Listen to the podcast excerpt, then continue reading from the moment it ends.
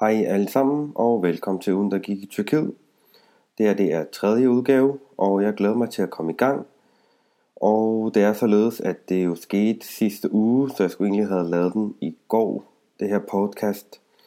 Jeg er lige forsinket med en lille dag, så jeg håber lige I kan bære over med mig.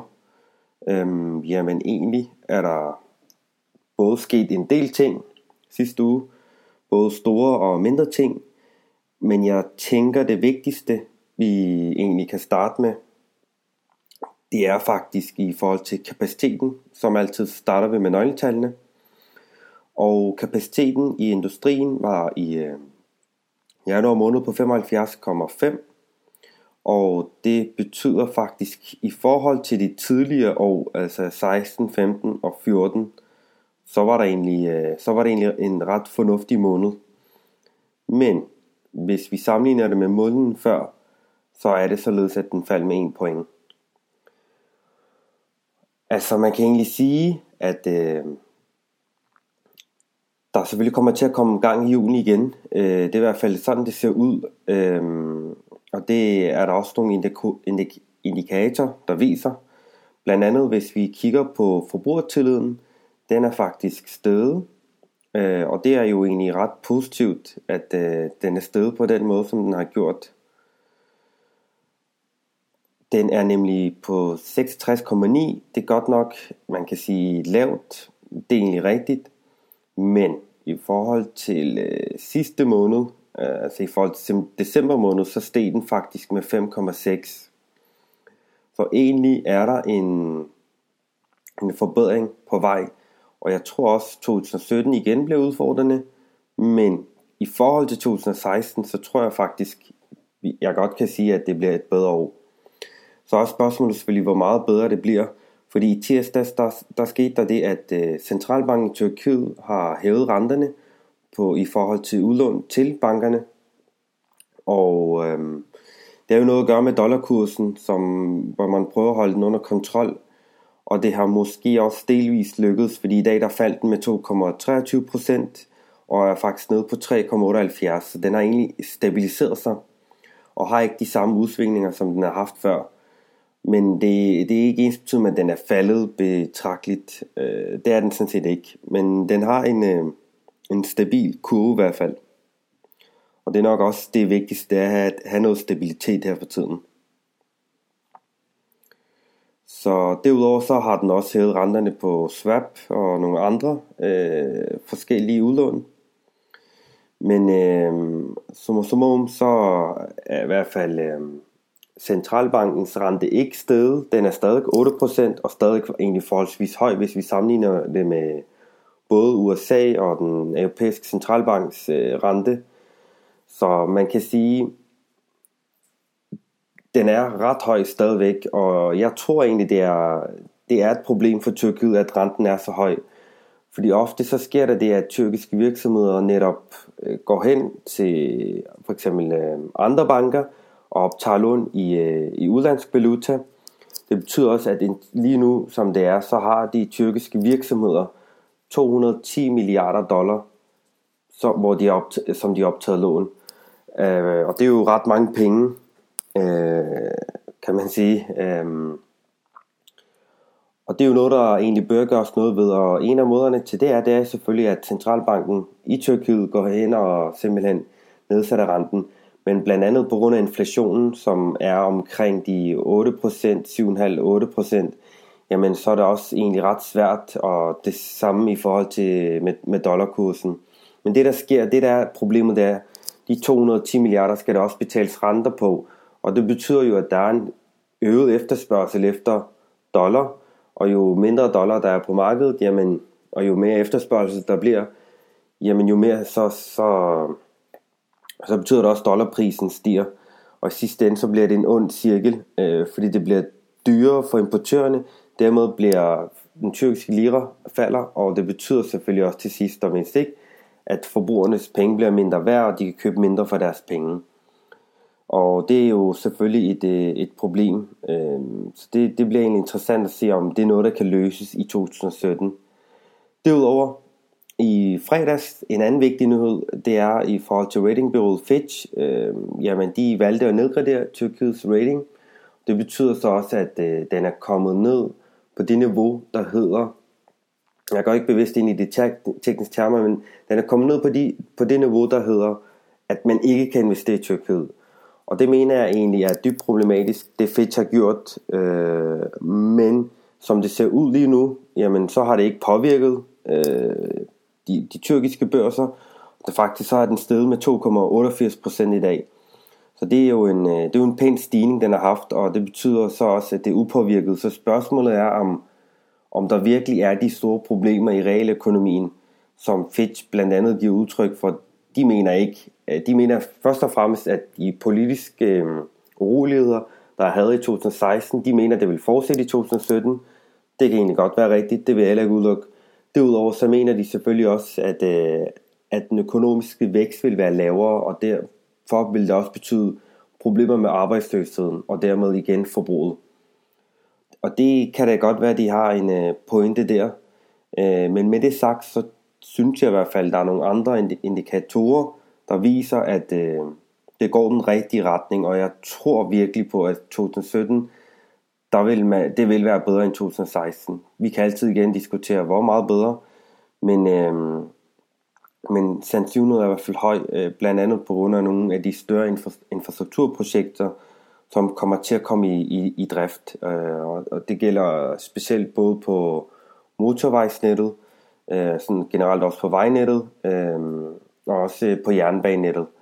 Så og det forventer jeg i hvert fald vil have et positivt øh, effekt på, på økonomien. Derudover, noget der også skete, det, øhm, der kom øh, fire bud. Jeg har jo snakket om den her 1915-broen, eller 1900 Gallipoli 1915-broen. Øh, jamen, der er kommet fire bud, og den ene var fra kineserne, altså et kinesisk virksomhed. Den ene var fra en japansk virksomhed, den ene var fra et koreansk virksomhed, og den sidste var så fra et italiensk virksomhed. Jeg troede faktisk selv, at enten så ville det være italienerne, og så enten ville det være kineserne, eller også så ville det være japanerne, der løber med broen, øh, med kontrakten. Det blev overraskende i hvert fald for mig, koreanerne, som øh, løb med kontrakten. Dog skal det lige siges, de også tidligere har bygget øh, broen, den tredje bro i Istanbul. Der er tre broer, der, øh, der forbinder øh, Asien og Europa i Istanbul. Og de var med til at, de var ingeniør på, på den tredje bro, og det er egentlig også det, de skal gøre i den her bro, det er, at de kommer til at levere ingeniørydelserne, altså den rådgivende del af det, hvor så et tyrkisk firma kommer til at være en entreprenør. Øh, så der vil typisk være tyrkiske arbejdere, der arbejder på broen. Men øh, broen øh, blev givet til det her konsortium, fordi de var dem, fokus var, og hvem der kunne levere, hvem der både kunne bygge den hurtigst, men hvem der også kunne overdrage den hurtigst tilbage til, til staten. Og det er fordi i Tyrkiet er det de seneste cirka 5 år blevet utrolig populært med en model, der hedder JID, øh, som betyder lav det, eller byg det, kan man også godt sige, driv det, og så overdrag det. Og det, med det mener man, det er, at den her virksomhed, der vinder udbuddet, jamen de bygger for eksempel broen, derefter så driver de det i nogle vis år, og til sidst overdrager man det til staten, så det er staten, der ejer den igen. Den, det har det, den fordel, at både og, at fokus er, at det skal, det skal gå hurtigst muligt, så, så de vil typisk bygge den meget hurtigt. Øh, det er en ting. En anden ting, som også er vigtigt, det er, at det tærer mindre på de offentlige finanser, fordi det er en private virksomhed, der skal finansiere broen. Og så måden de så tjener penge på, det er jo selvfølgelig de indtægter, der skal komme de, lø- de næste 16 år. Så det er egentlig, hvordan det endte med. Øh, den kommer til at koste 20 milliarder danske kroner, som cirka rundt regnet, så det er et ret stort beløb. Så det, det bliver spændende, når den står klar i 2023. Det er i hvert fald det, der er planlagt. Og derudover så kom der også øh, nogle tal fra bankerne, som mener øh, også er vigtigt at kigge på. Det er, at øh, de tal, der er kommet, det er deres overskud for de første 9 måneder af 2016. Der er så i alt 52 banker. Øh, de har aktiver for 2,5 trillioner tyrkiske lira. Og deres ni månedlige øh, overskud endte på 29 milliarder tyrkiske lira, altså svarende til 60 milliarder cirka, cirka lidt under danske kroner. Så det er jo en, øh, det er jo et pænt overskud, øh, kan man sige. Dog er der ikke så mange, der arbejder i bankerne, som der har gjort tidligere. Der er et øh, mindre fald der. Lige nu er der 211.000 i alt, der arbejder. Det har så også selvfølgelig noget at gøre med digitalisering, fordi det, den er også i en rivende udvikling i Tyrkiet. Der er flere og flere, der bruger netbank, og det skal ikke undre mig om 10-20 år, så, ja, så, så, er der næst, så, så bliver det i hvert fald svært at, sværere at se filialer. Øhm, jeg tror stadigvæk, vi vil se nogen, men det bliver nok i en mere begrænset omfang, øh, end hvad vi gør i dag.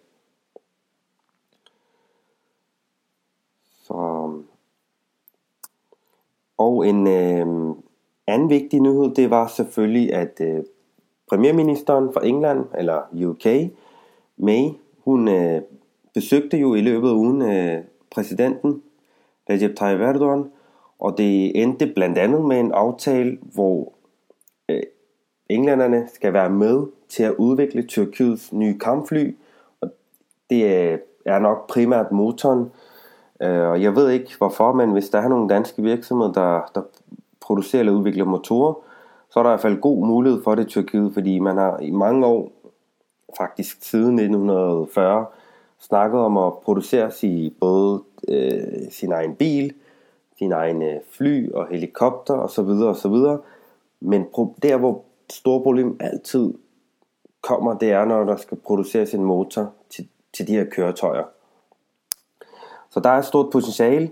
Derudover så har de sat sig et mål, der hedder i en samhandel på 20 milliarder dollar. Øhm, det der er nok og vigtigt der, det er, at faktisk så er øh, UK et af Tyrkiets største øh, samhandelspartner i dag, og den er faktisk på 15,6 milliarder dollar øh, samhandel. Jeg tror, det der er blandt andet også vigtigt, jeg tror ikke bare, man har givet dem lov til, at de skal være med til at udvikle motoren. Jeg tror faktisk og ser frem til, at når, når, de, når Brexit endelig er fuldført, jamen så vil man muligvis fjerne en del begrænsninger mellem øh, UK og, og Tyrkiet, eller Storbritannien. Øh, så jeg tror, det blandt andet har været prisen Øh, og det gælder også i forhold til visum, for eksempel. Jeg tror, der vil være en, det vil være nemmere for tyrkerne at få visum i, øh, Storbritannien, end det er i, for eksempel i forhold til i dag, når de skal have visum til, til et EU-land. Så jeg tror også, man gør klar til, at når man... Altså, Storbritannien gør klar til, når de har forladt EU, jamen så skal de også have nogle stærke samhandelspartnere, og der, men, der tror jeg i hvert fald, at Tyrkiet bliver en af dem i, i generelt i Mellemøsten. Så det bliver egentlig ret spændende at se, øh, hvordan forholdet udvikler sig derop, hvad det egentlig kommer til at medføre. Derudover så har præsidenten Recep Tayyip Erdogan også været i tre afrikanske lande sidste uge. Og den ene, det var Mozambique, den anden var Madagaskar, og den tredje Tanzania. Og det var et, øh, en rejse, der lige varede knap 5 dage. Og det er så endt med, at øh, der er blevet underskrevet en hel masse aftaler, specielt på energiområdet, hvor øh, energiministeren også deltog. Og derudover så handler det blandt andet også om at øge samhandlen mellem øh, Tyrkiet og de afrikanske lande. De sidste 10 år så har Tyrkiet haft meget fokus på de afrikanske lande, og man ser den øh, som værende en vigtig aktør øh, for de kommende 20-30 år. Det har jo blandt andet noget at gøre med, at de afrikanske lande har jo rigtig mange unge mennesker, øh, og det er jo noget, der blandt andet giver dynamik. Øh, så på den måde, så kan man i hvert fald se en meget dynamisk fremtid for, for Afrika. Så det bliver spændende at se, hvad det er, fremtiden kommer til at bringe mellem Tyrkiet og de afrikanske lande. Fordi fokuset vil være endnu større i den retning, så Tyrkiet vil ikke enten stå et, i et valg mellem, at man skal vælge vest eller øst, Men man skal selvfølgelig også kigge på nord, blandt andet Rusland, og sydpå, og hermed med syd, der mener jeg selvfølgelig afrikanske lande. Fordi ofte så er debatten meget firkantet, så enten så skal Tyrkiet kigge mod de vestlige lande, eller man skal kigge mod de østlige lande. Men jeg synes ikke, jeg synes ikke man kan stille tingene så firkantet op, fordi blandt andet både Rusland, men specielt også de afrikanske lande, rummer store potentialer for tyrkisk erhvervsliv. Så derfor så ser jeg i hvert fald med stor øh, spænding på, hvad det er, det fremtiden bringer her de kommende 10 år mellem øh, Tyrkiet og de afrikanske lande. Og med det sagt, så siger jeg bare tak for nu. Det var en lidt kortere fornøjelse end normalt. Jeg prøver at holde det skarpe og lige give det, give det kort, øh, og det hvad jeg i hvert fald mener har været meget væsentligt. Så hvis du har nogle forslag, så er du selvfølgelig velkommen til at skrive til mig. Ellers så husk at følge med på, på LinkedIn, på Business in Turkey. Ellers så ser jeg bare frem til, at vi, snak, at, ja, vi simpelthen snakkes ved næste uge. Hej.